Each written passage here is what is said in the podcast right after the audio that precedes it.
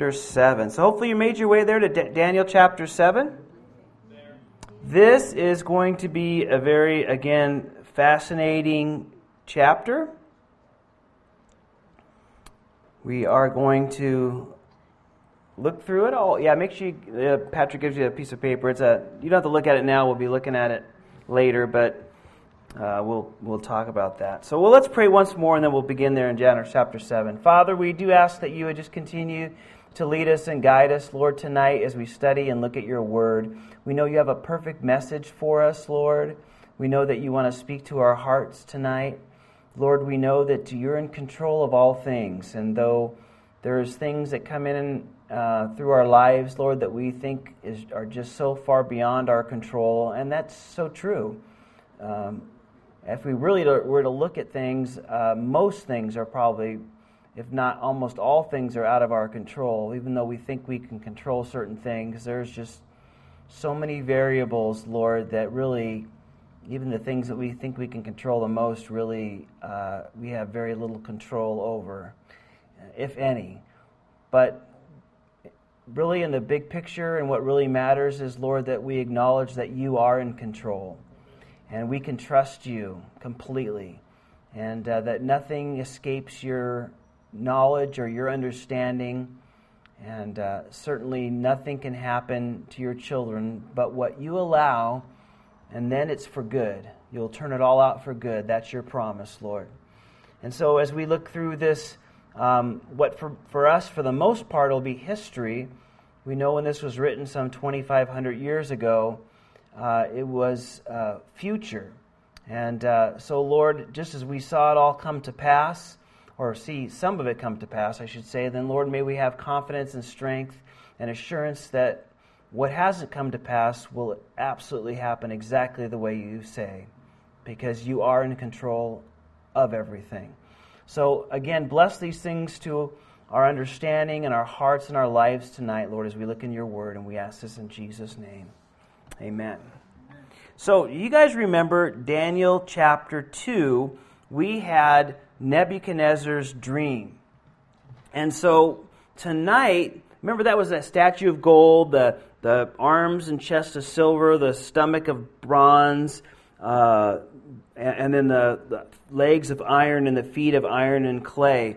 Um, and, we're going to now look at those kingdoms uh, again here in a, in a fuller and, and, more detail, if you would, uh, of, of these world empires they looked really beautiful, I'm sure, on that image. You know, gold and silver and bronze, and then uh, this whole image that Nebuchadnezzar saw. It, it, was probably a pretty, well, it was very imposing and a real beautiful thing. Uh, and we saw what the outward glory of these world empires look like. But tonight we'll see what they really look like, if you would, if you were to take away all the splendor and glory, what these, um, well, they're ferocious beasts. That's exactly how God's going to destroy describe them here. Um, and, and then at the end of that, remember the stone that knocks all this down and turns it into dust? Remember, these are just pictures for us to help understand what God is doing through the world. That's what it is. You know, don't just because he describes something in some way that you know. Remember, he's he, here's a guy trying to look down history and and and, and give us the best description of of what something looks like. Now, in this case, a lot of it, what, what it would look like or what it represents. And then, fear not, because when we read stuff like this in prophecy, sometimes we get bent out of shape. What does that mean? What does this mean? But I'll tell you, about 95% of the time, usually right there when, when something's told prophetically and it has some kind of image or picture, God explains it right away. So when you run across these things, don't panic, don't wonder what does it sound so weird and why did I understand this and what does that mean? Just keep reading and usually within you know sentences or if not paragraphs, he'll explain what that all means. And we'll do that again here tonight in Daniel chapter 7. He'll he'll tell about the dream, Daniel will tell about his dream, and then he'll the the explanation will be given. So we'll know what it means. Uh, so there's no guessing there. And so tonight again, we'll we will see how Daniel will see, you know, the the same kingdoms that we have seen. These are going to come, and then the glorious triumph of Him. So remember, Daniel is looking, he's in Babylon. His nation is wiped out, kind of like maybe, uh, well, some of the nations are today. You can pick a place where they're wiped out, um, you know, and they're no longer in the land for whatever reason, uh, war most likely. And, and imagine a person like that. That's what Daniel would be like. And then he's thinking, man, how do we ever get back our land or where my ancestors came from and all this? And, and, and you know, God was showing him, listen, it's not over, Daniel.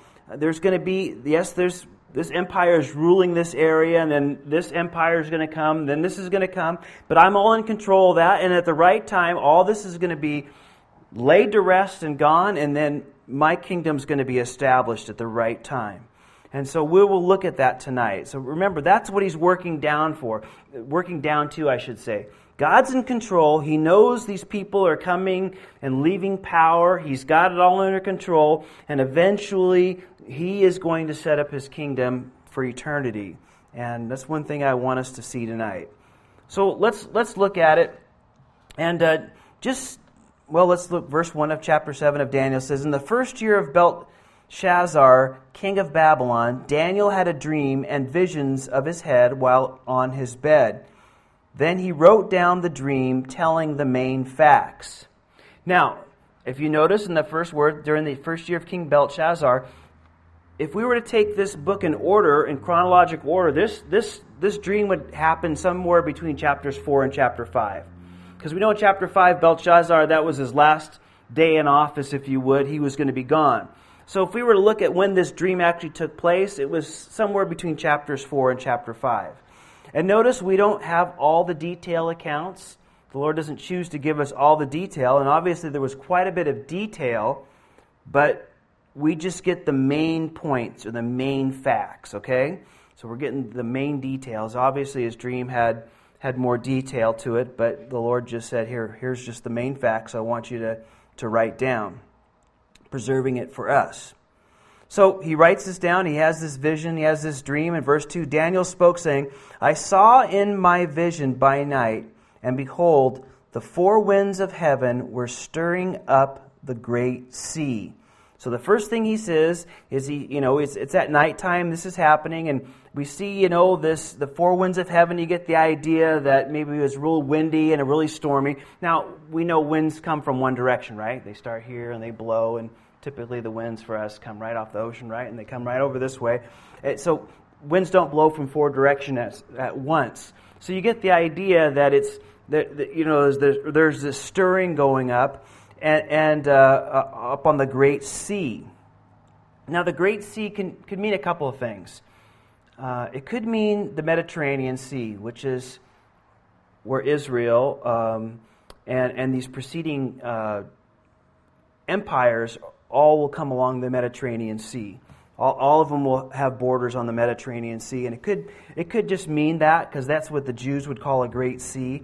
To them, you know, they didn't know much about the Atlantic. Uh, very little, if anything, about the Pacific Ocean, but certainly Israel bordered on the Mediterranean Sea there. It certainly could be talking about that, but also in the Bible, prophetically, particularly in Revelation, it, the Great Sea just means comes out of the nations, comes out of people. And I, think that's probably what it means here. He sees this winds, there's this great turmoil uh, uh of uh, a stirring of the peoples of the world, okay, the nations. So something's going to happen um, within the group of people or, or mankind, we'd say today. And this is what he sees. Let's read what he sees here. Verse 3 And four great beasts came up from the sea, each different from the other. The first was like a lion and had eagle's wings. We'll talk about what all this means in a minute. I watched till its wings were plucked off and it was lifted up from the earth and made to stand on two feet like a man, and a man's heart was given to it. And suddenly another beast, a second, like a bear. It was raised up on one side and had three ribs in its mouth between its teeth. And they said thus to it, Arise, devour much flesh. Verse 6 After this I looked, and there was another, like a leopard which had on its back four wings of a bird. The beast also had four heads and dominion was given to it. Okay, now you might be saying, all right, this sounds kind of weird, it sounds kind of strange. Lions don't have wings, leopards don't have uh, other kinds of bird wings. Eh, you know, the bear, why is it up on one side? Why does it have ribs in its mouth? What does all this mean? Now, I'm going to kind of cheat a little bit and read ahead. So scan down to verse 16 and verse 17 because the interpretation is given there, and then we'll, we'll go back. So just look at verse 16 with me. And I came near to one of those who stood by. Uh, he's talking about when he was watching the dream, there was like a, an angel standing nearby, and asked him the truth of all this. In other words, what does this mean? Because he felt the same way. What does this mean? So he told me and made known to me the interpretation of these. The, those great beasts which are four are four kings which arise out of the earth. So, in other words, uh, and we'll go on to the interpretation uh, when we get to it here, but just know that the Lord's Daniel wants to know, well, what are these things? I'm seeing them, but what are they? He says, well, these are the four, just so you know, they're four empires, they're four kings, they're four leaders that are going to come out of this great sea or among the nations that'll rise up. And here's the pictures if it, if it helps us to, to, to look. Maybe this is, you know, this is some artist representation, and I don't know. So if it did come out of some kind of the ocean some way, you know, here it is, and here's the first one, here's the second one, here's the leopards, here's the third, the fourth one's indescribable. He couldn't describe it as anything. And, and so maybe this is something he, he sees. I, I, I, don't know. I'm just giving you some idea here. And the Lord clearly tells them, that, or this angelic being tells them right there in verse 16 and 17, that hey, these, these guys represent four ruling empires, four nations, four kings. And we know the first one was uh, a, a, lion with wings. Now, these were found, by the way, all, this was very familiar to Daniel because these kind of statues were found all over Babylon. Uh, they dug them up today. You can go over to, you know, Iraqi museum. They have them. You can look on the internet. They have, uh, I think they've dug up, dug up. They've dug up 21 of these so far in the ruins of Babylon. This represented the Babylonian Empire. Okay, uh, one of the things was they were they were tough. Uh, you got the lion, and then you have the wings.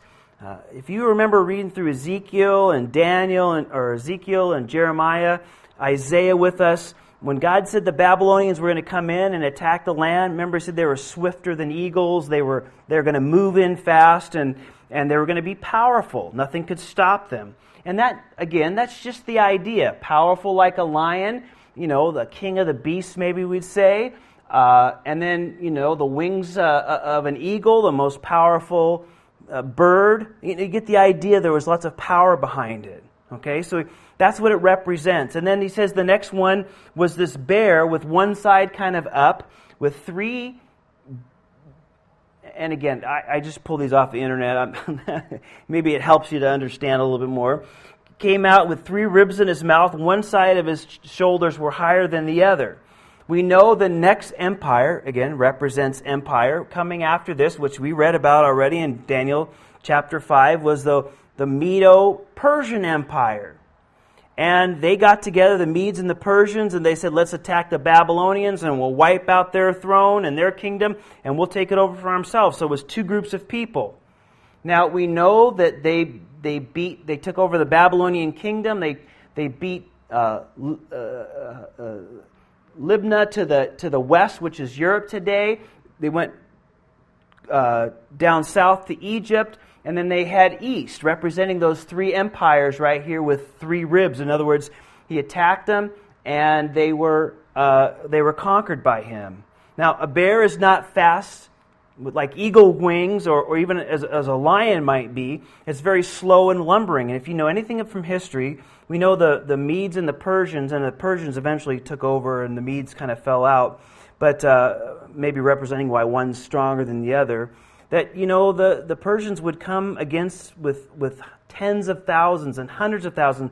I think Xerxes came with like two million foot soldiers at one time to, uh, to attack the Greeks in Marathon, and, and, and they didn't move fast, but they moved large armies And man, when they went in and destroyed something, they would destroy it, kind of like a bear. You know, uh, bears aren't known for their speed. As a matter of fact, you know the old joke, right? There was two guys hiking in the woods, and they came across a bear, and and uh, you know, one of them, I'm running, and the guy says, "What do you mean you're running? You can't." You can't outrun a bear. He'll, he goes, I don't have to outrun the bear. I just have to outrun you. right? Because eventually he's to, if he beats him, the, the bear's going to get him and he's going to get free. Bears, you know, are, are kind of known for, for moving like that. And that's exactly what that, what that Medo-Persian army looked like. Like a bear. It was moving slow and it conquered in all three of those directions. And then he's talked about the third animal. Now, this was a, a leopard, you know, fast, incredibly fast land animal, and it had four wings. Now, we'll talk about the, the, the four heads in a second here, but again, you, you see speed both in, in its legs and in, it, and in its wings, having now two more wings and being able to go quick. And we know that this was the next empire. Remember, it represents kings and empires. The next empire to come that defeated the Medes and the Persian were the Greek army, Alexander the Great. And remember, within 10, 13 years, he conquered everything. A lot bigger area than the, the Persian Empire ever had. And, and, he did it with such speed. I mean, he did it within, like I said, 10 to about 13 years. He conquered all that. As a matter of fact, he died when he was 33 and he was all down and depressed, they say, and he drank too much one night, complaining because there's no more countries to conquer. there's nobody else for me to beat. And he got drunk, and then he supposedly was out you know, got cold and got exposed to some kind of, got sick and then ended up killing him. Um, and so, but they were, the Greeks, uh, through Alexander, took over in a lightning quick manner. And, and, so it was very fast, representing by that. Now we know that Alexander the Great didn't have any uh, children um, to, to take over the throne for him, and so his four generals when he died at an early age, took over representing those four heads. So leopard, and then it has four heads because it was divided among the four generals. So you get the idea here. He's just talking about world history. Now we can look back and say, yeah, of course, that just makes the most sense. Of course, that's what it's talking about here. Remember, this was all unknown. You know, the Greeks having any kind of power was unknown. And even after the first year of Belshazzar, when he saw this, the Medo Persian army wasn't, as, wasn't any big threat to them at all. So, again, all future. Now, there's going to be a fourth one. We haven't got to that yet. But let me just show you a little bit about just you got the idea of, of, of the area that these guys conquered. Now, Jerusalem's down here. I can't really see it very good on the map here. It's down here somewhere. You guys know where it is. Somewhere right there right? And so here's, you know, that the, the Babylonian, then it oh, and opened up when they took over the Medes, and then you go to the next one to where the Persians took over. Now the map is, you know, is widening out. That's why it looks a little bit smaller, but you can see how much more land that the, the Medo Persian Empire took over, and you can see these empires are getting greater. And then, sorry, then the next one I went too fast was Alexander the Great, which even took over more going over and, of course, going farther into Europe. So these things are expanding. These are the empires that are going to come. And you might say, well, what, you know, what, is, what does all this really matter to me? Well, again, God determines, kingdoms can look very powerful. Groups of people can look very powerful in, eye, in our eyes. But it's the Lord who determines the times and the extent of anybody ruling anything. And you think, wow, it's just, you know, how do we God's in control. He, he knows what's going to happen. He has history all put together. He knows what he's doing. And, and that's one of the things he's telling us tonight. Well, back to verse 7. Let's read on where we left off. After this, I saw in the night visions, and behold, a fourth beast, dreadful and terrible, exceedingly strong. It had huge iron teeth it was devouring, breaking in pieces, and trampling the residue with its feet. It was different from all the beasts that were before it, and it had ten horns. Now, here we go again. What, is, what does all this mean? It'll be explained to us. But now, the first three beasts or animals uh, now remember, when Nebuchadnezzar looked at it, it was gold and silver and bronze and iron and then iron with clay. And and you see these things, it looks very good on the outside, but when, when the spiritual side is pulled back and you see what these empires are really like, what they really look like, they're ferocious, horrible beasts. And you guys know that to be true. I mean, look at, you know, when man's ruling over man, how inhumane they can be in killing and thrashing. And this fourth kingdom, this fourth empire, was so ugly and so awful and so strong and so powerful that he couldn't even describe it with any kind of animal. You know, he was putting animals together, if you would, for the first three empires. You know, like okay, a lion with with this kind of eagle's wings, and then a you know a bear with you know kind of higher on one side with you know he's kind of given shapes of animals. But this fourth one, this beast was indescribable to him. He couldn't put it in words. He couldn't compare it to anything. It was, uh, it was, it was horrific, and it was cruel, and it was mean, and whatever. It devoured everything with breaking it into pieces. It trampled whatever it broke down under its feet. And, and there was nothing to compare to it. And, and again, it, it was different than all the beasts, and it had ten horns. What does that mean? Now remember, horn in the Bible generally just means strength. You know, when you read Psalms and it says, you know, Lord, you're my, you know, uh, I'll, I'll grab hold of horns and this and that. Again, horns on an animal represents their strength. And, and that's really what the picture is you, you, you, you get biblically with horns. In, this case, because we're talking about nations, we're talking about rulers. Uh, you'd be talking about kings. Uh, so these ten horns, this last empire is going to have ten horns or ten rulers. There's going to be ten that rule over this. And uh, again, we'll, we'll see what happens to those ten rulers.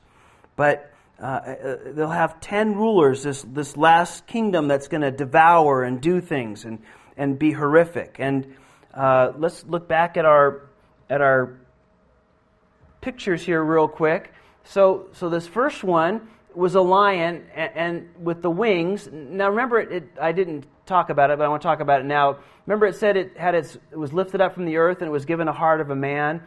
Remember, he's talking about Nebuchadnezzar, who I believe, if you read chapter four of Daniel, that he gave that's his testimony. He gave his life to the Lord. And so he was this devouring beast. Nebuchadnezzar did some horribly cruel things, but at the end of his life, I believe, from what we read in the Bible, he was a changed man. Remember, he went crazy for seven years and then finally acknowledged God. Remember that whole thing? Well, he was given a man's heart. And so, talking about Nebuchadnezzar. And then again, here's the bear representing that uh, Medo Persian, and then the leopard with the four wings. Uh, and then it had four heads. It was given dominion. And here's the last beast right here. And again, the idea is it had ten horns, or there was ten rulers. Um, we know there was four here with the four heads because of um, uh, uh, was divided up among uh, his generals, uh, Alexander the Great's generals. So back again. Here's chapter two, just so you guys will get this a little bit. Here's the chapter seven, and next week we'll get into chapter eight. So here's the dream that Nebuchadnezzar saw, or the statue that he saw in Daniel chapter two, represents the head of gold, and you can see it just kind of goes right across and talks about what empire it represented. So we're down here, right here in this legs, and then it's feet of iron and clay, and the ten horns, and then we'll see a little horn here in a minute. And then we know at the end there's this stone that grows that hits it at the feet, causes all this to crumble and turn into dust and blow away, and then uh, Jesus rules and reigns and fills the whole earth.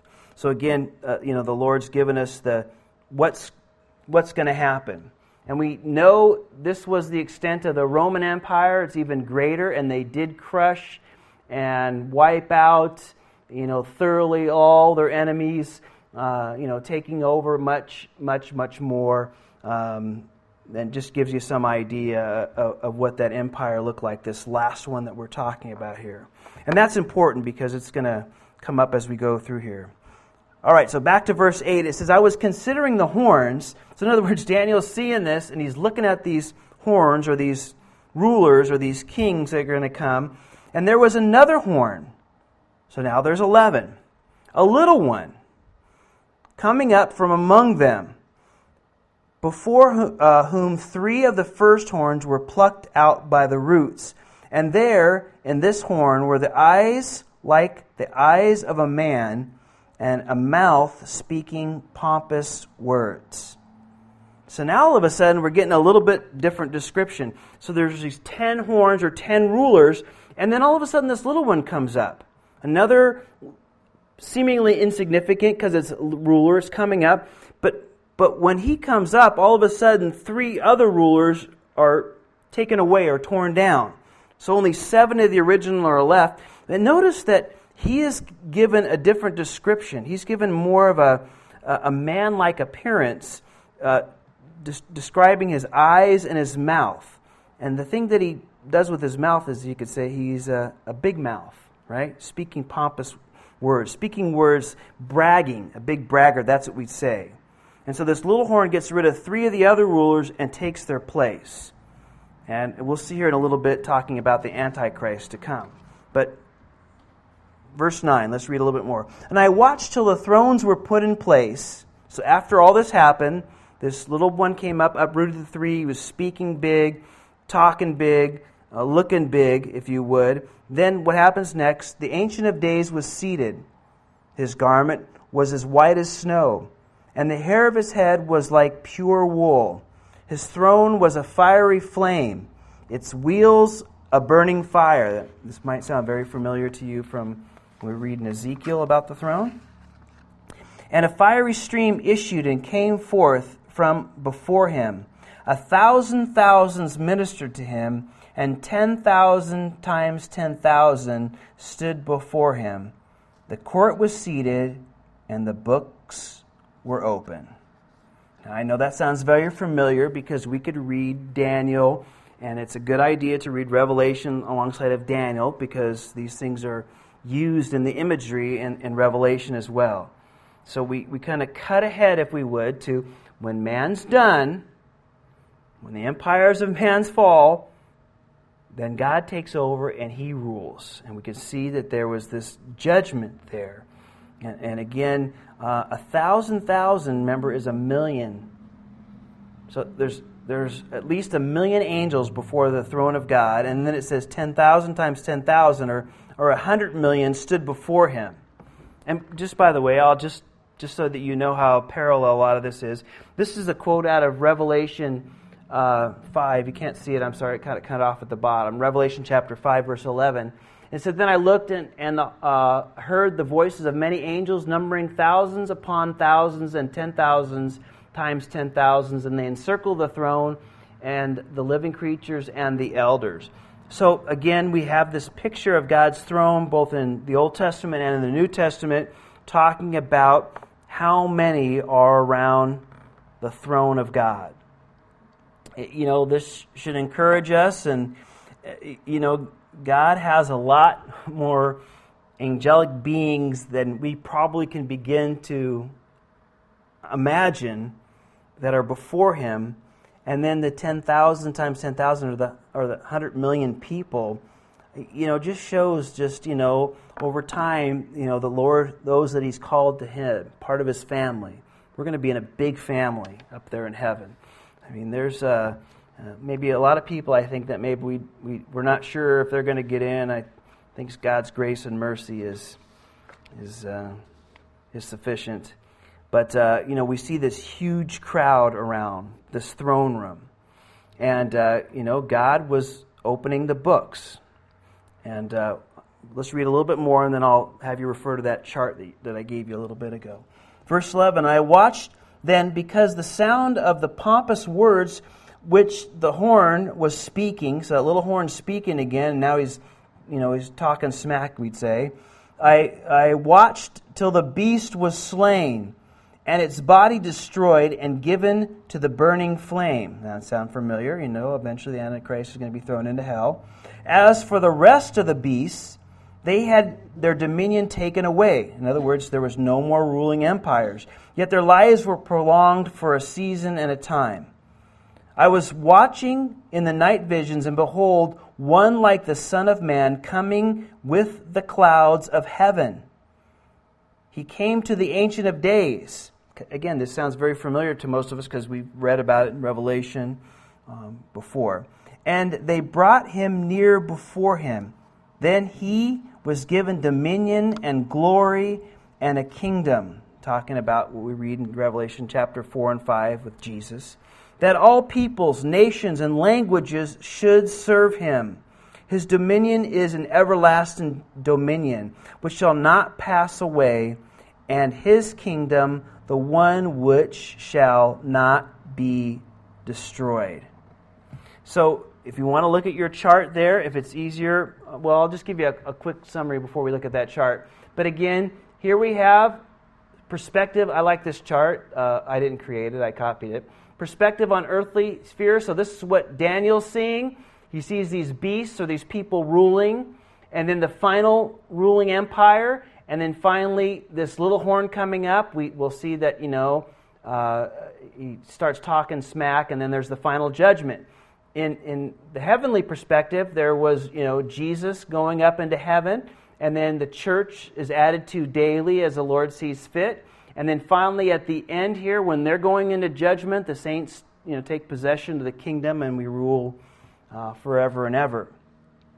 But back to our chart, and I know it's hard to see, and that's why I printed it out. But if you want to follow this on your own and look at it, I, I think it's pretty good. I, I couldn't find but a couple things maybe that I would kind of question a little bit, but I think it gives you a good flow. And if you just want to, you know, look real quick here, you know, you can see here's the here's the flow, and the arrows are pretty good. Here's the church. So right during the age of the church, right here, and, and then at the end of the the church age, there is, you know, this uh, uh, rapture we call the church. And so all believers are taken here, and we talk about what's going to happen during that period of time Eh, eh, up here in heaven. So the believers are taken out. There will be those that will go into what we call the Great Tribulation, and you could read about those people and what will happen here. And you can see that one of them talks about the Antichrist and we'll talk about the harlot and the great church, all happens during the seven year period of tribulation. At the end of that, Jesus comes back, and he is going to rule and reign for that thousand years uh, during this millennial age, and then we'll get the new heavens and the new earth, and of course, we can see what happens and you can follow everything around. But that just gives you a little bit of the flow, and there's some good scripture, references there. But we can see here that that period that we're talking about you know, is, ta- is happening right here where Jesus is going to come back. Uh, we're going to come back with him as you can follow the arrows. Remember, we went up, the church, those believers, and then they'll come back down when Jesus returns. We call the second coming of Christ. He is going to, you know, the Mount of Olives is going to split in two, and then he's going to rule and reign, and Satan's going to be locked up for a thousand years, and you know, you can read, follow the charts out, and then he'll be ruling and reigning, and that's what we're talking about here. That that last little horn that's we'll call the Antichrist in other places, is finally going to be, well, shut up here. Literally, he'll be, he'll be thrown out. And, and, so, again, just remember this is a great comfort to the Jews in Babylon, um, so that they might know the kingdom, uh, you know, not of man, but of God will never end. Because sometimes we look and we say, man, you know, when is this guy's rule going to end? Or when is this going to stop? Or when is this terrible thing going to stop happening in the world? And especially you read about ISIL and ISIS or whatever you want to call them this day, you know, doing horrible and horrific things. And, you know, how could that stuff keep happening? And when's this, you know, eventually it's going to come to an end. The kingdom of men is not going to keep going on and on and on. I don't know if you read the report the other day, you know, the UN's talking about all this um, uh, carbon. Uh, the you know pollution, whatever you call that, uh, you know the global warming and all that kind of stuff, and how it's higher this year or last year than it has been. Uh, went up like 26% the amount of um, you know whatever they measure for the global warming. I can't think of it off the top of my head, but uh, yeah, how it's getting worse. It's getting worse and worse and worse, and there's more of it, and our you know environment's going down the tube according to this UN you know, watch. And I wouldn't be, you know, surprised. I, I don't know if I agree with all their conclusions, but the bottom line is, you know, we are. People are just interested in getting what they can get out of it, whether it's a company or a person. And, and again, eventually, uh, you know, God's going to take over. And, and when He does, And when it's His time, it's never going to end. The bad stuff's going to end, wicked people are going to come to an end, but God's going to go on, and His kingdom and His rule is never going to end. So that's why we look forward to. And then those prayers will be answered. You know, most of you know what the Lord's Prayer is, or Our Fathers, maybe sometimes you heard about it called. Uh, it's really the disciples' pray, cause, prayer because they asked Jesus, How should we pray? And, and you know how it goes because Our Father who art in heaven, hallowed be, by, hallowed be thy name. Thy kingdom come. And every time we pray that and say that, you, you know, eh, eh, eh, you know, we're looking ahead to this time. Your kingdom come, Lord. Your will be done, not mine, you know, uh, on earth as it is in heaven. And, and that's what we're talking about here. That's why Jesus said, continue to pray for that. One of the things we continue to pray for is His kingdom come, His will be done. And at this point, it's going to be ushered in, and His will will be done on earth as it is in heaven. So he saw this. He got all this vision. Remember, it's all happening to Daniel. Let's read what happens to Daniel here, because uh, I, Daniel, was grieved in my spirit within my body, and the visions of my head troubled me. Can I put it this way? Daniel is freaking out by seeing all this stuff. I mean, he was like, his head was spinning. And I came near to one of those who stood by. This is the verses we read earlier. And I asked him the truth of all this. In other words, here's Daniel. He's seeing all this and is, what is all this? Like any one of us would be. And then, you know, when he's watching this vision, there's one standing nearby him by an angel. And he says, dude, what's all, what's going on? What's happening with all this, if you would? What do all these things mean? What, what's the truth of all this? So he told me and made known to me the interpretation of these things. So when he asked, he was told, hey, this is what it means. God wants us to know what it means. When you get into prophecy in the Bible, don't panic. It's not some mystery that only certain people can unravel or this. God wants us to know it. And He's going to always make that known. People want to know it, He'll reveal it to them, He'll show us. It's exactly what's going on here. So here's the, the what's it's told to us. Verse 17, those great beasts which are four are four kings which arise out of the earth. But the saints of the Most High shall receive the kingdom and possess the kingdom forever and forever and I'm sorry, forever, even forever and ever if that wasn't enough evers forever, right? so basically, these are kingdoms, these are uh, rulers, ruling empires that are going to come, and yep, they're going to come and they're going to go, but eventually God's going to say, that's enough, and then we're going to possess forever and even forever and ever, if that wasn't clear enough. So remember who's going to win in the end, remember who's in control of everything, and remember who really rules. You know, it's been well said that you can't be a good follow, uh, you can't be a good leader until you're a good follower, and I think there's some truth to that. Uh, you know, you, you can't be a good leader if you don't realize there's someone uh, over you, and you have to be accountable to that. People that don't think they're accountable to anybody are the ones that get big heads and get in trouble. And if you can look at pretty much all the wicked rulers throughout of all time, you, you pretty much can look at that. Their, they, their power was unchecked. And, uh, and then that's when they did horrific things, killing people and doing all sorts of stuff that you can't imagine that people would ever think about doing. Well, they started believing their own press. Did you read about um, that Philadelphia football player, the tight end? I can't remember his name, but he was in the he was in the, you know, these sports figures are under scrutiny because of all that's going on with them. And I think they should because most of them get heads about this big, right? You know, they think, oh, yeah, everybody's worshiping me. I got my fantasy football pick and all this kind of stuff. And, and so he was in a, a, restaurant eating with a couple of the guys from the team.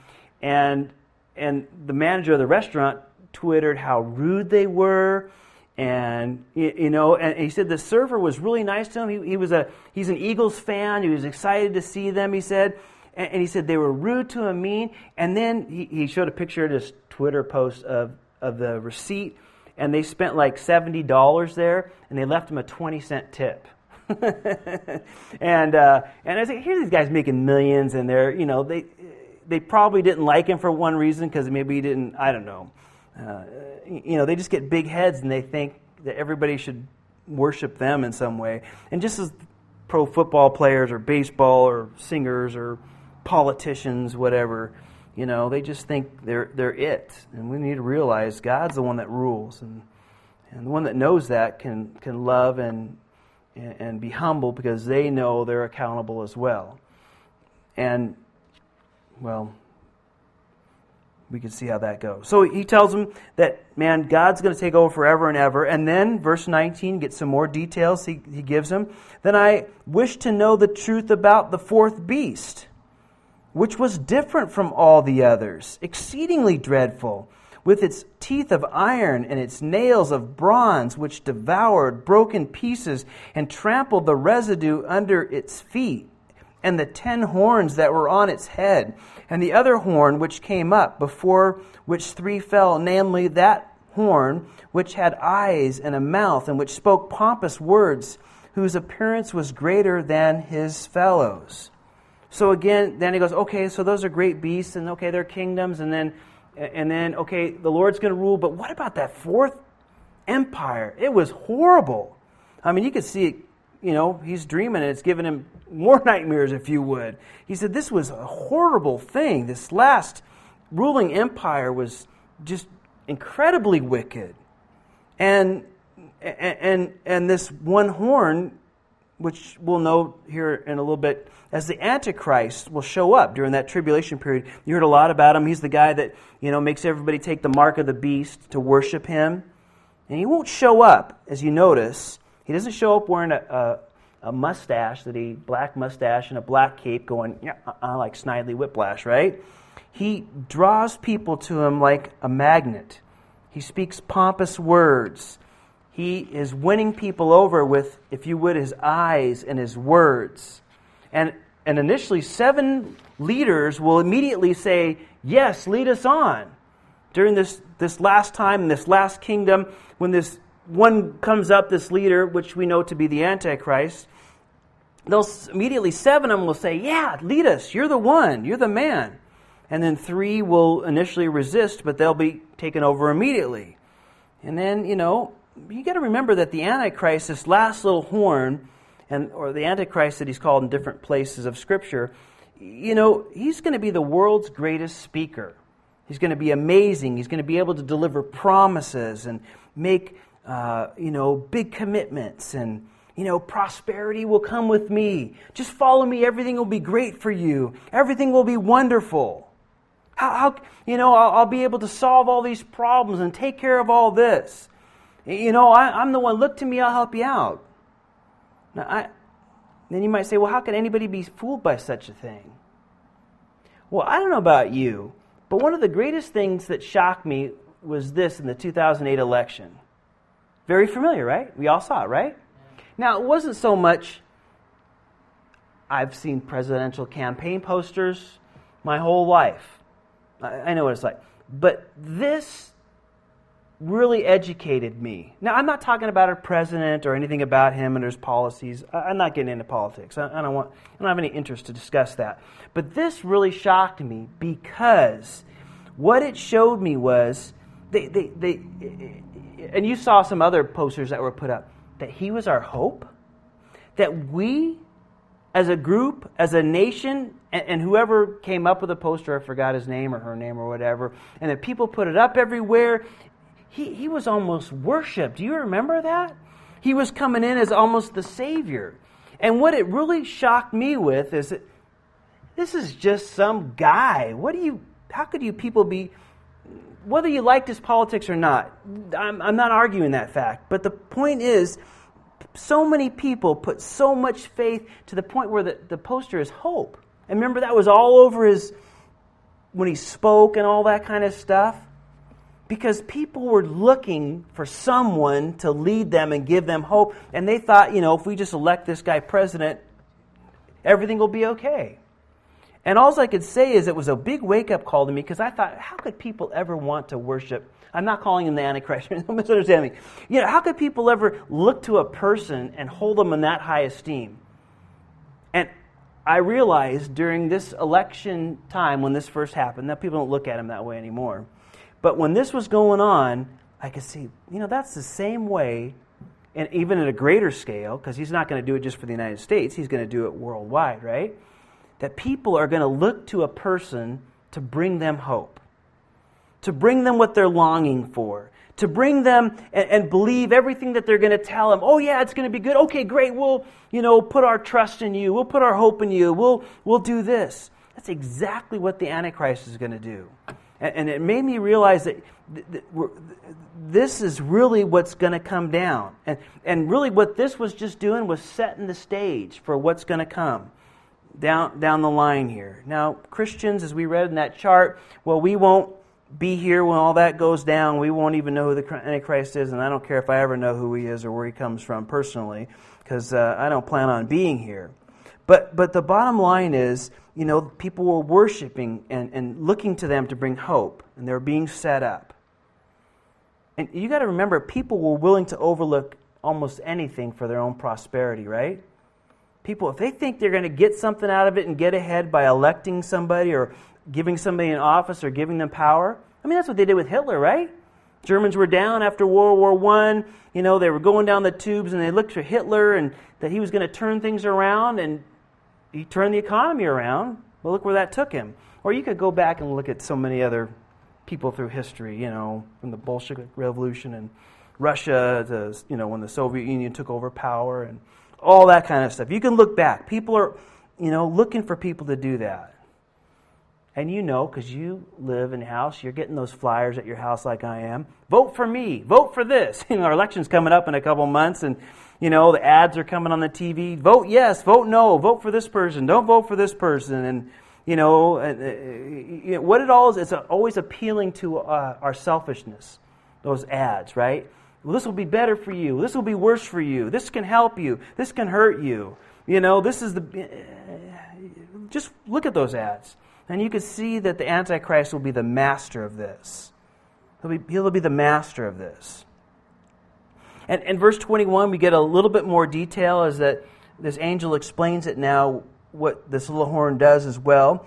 Verse 21 I was watching, and the same horn, this little horn we were talking about, was making war against the saints and prevailing against them. So we know that this uh, Antichrist will come to power, and then eventually they'll really see who he is. Uh, we know the Jewish nation, and I won't get into all this because that's not what we're here talking about. But again, back to our chart real quick. They're, they're going to recognize, they're going to get the Jews that have come through here, and I'm sorry, which is the, uh, oh, here it is. Israel is this bottom one right here they're going to come into this tribulation, and we know the Antichrist, one of the things he's going to do is he's going to make a peace deal with the, between the Arabs, the Palestinians, and, the, and the Jews, and they're going to rebuild their temple somewhere right here. But at this three and a half year mark, you know, he's the one that's going to stand up in the temple and demand to be worshiped. And then the Jews are going to be like, oh man, we want this guy to lead over us, and now he wants us to worship him, and they'll realize you know, he isn't he's anti Jesus or the opposite of what Jesus would be, and they're going to see that. And then they're going to be persecuted by him. And those saints aren't talking about the church. They're, we're talking about Israel when they're going through here. Because remember, the church is up here. The nation of Israel, the Jewish people that aren't believers, are going to go through that. And, and that's the saints that are going to be persecuted by him. And uh, we'll see it's going to be for three and a half years.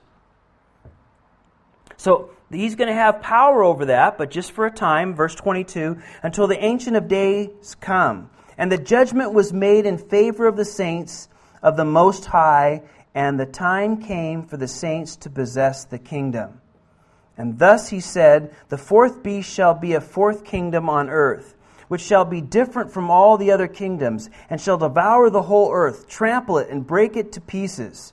The ten horns are ten kings who shall arise from this kingdom, and another shall rise after them. And he shall be different from the first ones, and he shall subdue three kings. which we, shall, which we already talked about. And he shall speak pompous words against the Most High, shall persecute the saints of the Most High, which we talked about, the Jewish people during the tribulation, and shall intend to change times and law. And the saints will be given over, in, given into his hand, I'm sorry, for a time a t- and times and a half time. Again, a time is just a year, so a time, one year, times two year, and a half time, which is a half year, or three and a half years.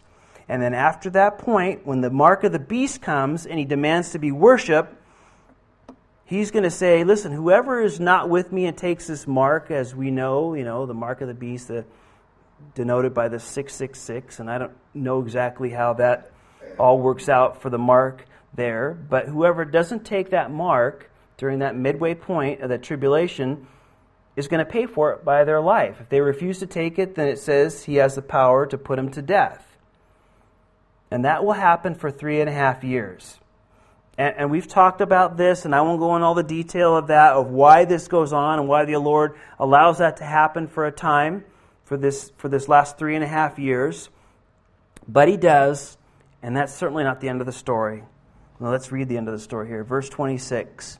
But the court shall be seated, and they shall take away his dominion, to consume and destroy it forever. Then the kingdom and dominion and the greatness of the kingdoms under the whole heaven shall be given to the people, the saints of the Most High. His kingdom is an everlasting kingdom, and all dominions shall serve and obey him. So at the right time, man's authority is going to be taken away, and then God is going to rule and he's going to reign. Now, you thought it was a lot for you taking it in. Let's read this last verse, and then we'll finish up here. This is the end of the account. As for me, Daniel, my thoughts greatly troubled me, and my countenance changed, but I kept the matter in my heart. So at the end of all this thing, Daniel is just like, this is so much. All this is going on, and I was just troubled by this. And, and, and, and he said, you know, there was nobody really to talk to about this, but man, it weighed heavy on me. And we will see, if you want to read ahead, you can cheat a little bit. You can read at the end of chapter 12, which is the last chapter. And Daniel will see this final vision, which we'll talk about. And it'll daniel will be the same way again. He'd be like man i just i didn't have any strength. I couldn't stand up. It was so incredible all that showed me. And then he gets some comfort. He gets some comforting words and this is what they were. He said daniel don't worry about it. You know what? These things that you saw you, you seal them up they're, they're not really meant to be known right now and you won't understand it all but when knowledge increases he said then those that are reading it will understand. It won't be as overwhelming for them as it was for you. And guys, I don't want to jump ahead of us here, but you know, we know so much more and we know all these things, which makes me think that, man, we are so close to that time where we're taken out of here and then all hell breaks loose on earth, literally. And, uh, and, so, again, we, we live with that thinking because we do know these things and knowledge has increased and we can look back at all these things and we could see these things. And, and of course we have the totality of scripture. We have what first thessalonians says. We have what revelation says. We have what first peter talks about and bringing all these things together. We do have this understanding and so it's just encouraging and fascinating to see god working and god's timing coming out to play amen well let's pray father I do thank you again that we have this opportunity to look at these things. And I, Lord, I pray that for sure one thing we take away is that you're in control. And, and Lord, uh, um, yes, you allowed man to rule and reign on this earth for a time and a season. It's not the way you intended, it's not the way you originally designed it. But Father, we know that uh, you know our distant relatives, Adam and Eve, sold us out. And uh, you know authority was given over to the fallen. And um, but lord you're not always going to keep it that way. And, and certainly even though we're here well that's not where our hearts are. That's not where you want us to be. And even though we're here, we can still worship you in spirit and in truth. We can love you. We can grow in our relationship. And, and you know, a lot of it's just a time of testing and sorting out. Uh, everybody's heart throughout time is revealed by living here on earth. Uh, there's no robots in your with your children. Everybody has a choice. And here at this time on earth, we have a, a choice. We can choose you. We can choose to receive and believe and develop that relationship and, and prepare our hearts for what you have in store in eternity, or, or we can reject that. And one day, when, well, when the throne is broken out and those books are open, it'll be very clear to everyone at all times throughout history where exactly that every person will stand. And it's, it's going to be very clear. There's no, uh, well, this is what I meant and this is what I thought, and all those things that people argue today. You don't really know what's going on inside me, and on and on and on. Well, it'll be very clear exactly what everybody's motives were, what they were thinking, what they were saying, what they were doing. And, and so, really, it's a time of, of testing and sorting as well. And on that day, everything will be opened, everything will be revealed. There'll be nothing kept secret. And, um, and, and, so it'll be clear who your children are and who want to spend eternity with you and, and those that don't. And you give everyone that opportunity to make that choice. In fact, I believe we're given that choice multiple times throughout our lives. But Lord, we don't know how much we have, and I pray how much time we have, and I pray that we would be found working hard and diligent uh, in the lives that you've called us to live, Lord. That we might be reminded of the nearness of your coming, that knowledge has been increased, and we do understand so much more than what people did even 100 years ago. 100 years ago, most people didn't believe that Israel would ever be a nation again, let alone have Jerusalem. And that's all happened in the last well, 50, 60 years or less than that. And so, Father, we, we thank you, Lord, that we could uh, live with excitement and live with that knowledge of your near coming, Lord. May that reflect in our lives and may it reflect the way we, we speak and live among people, Father. Bless these things to our hearts and bless your people, Father, in Jesus' name. Amen. Amen. Take that little sheet with you, guys. I think it's a good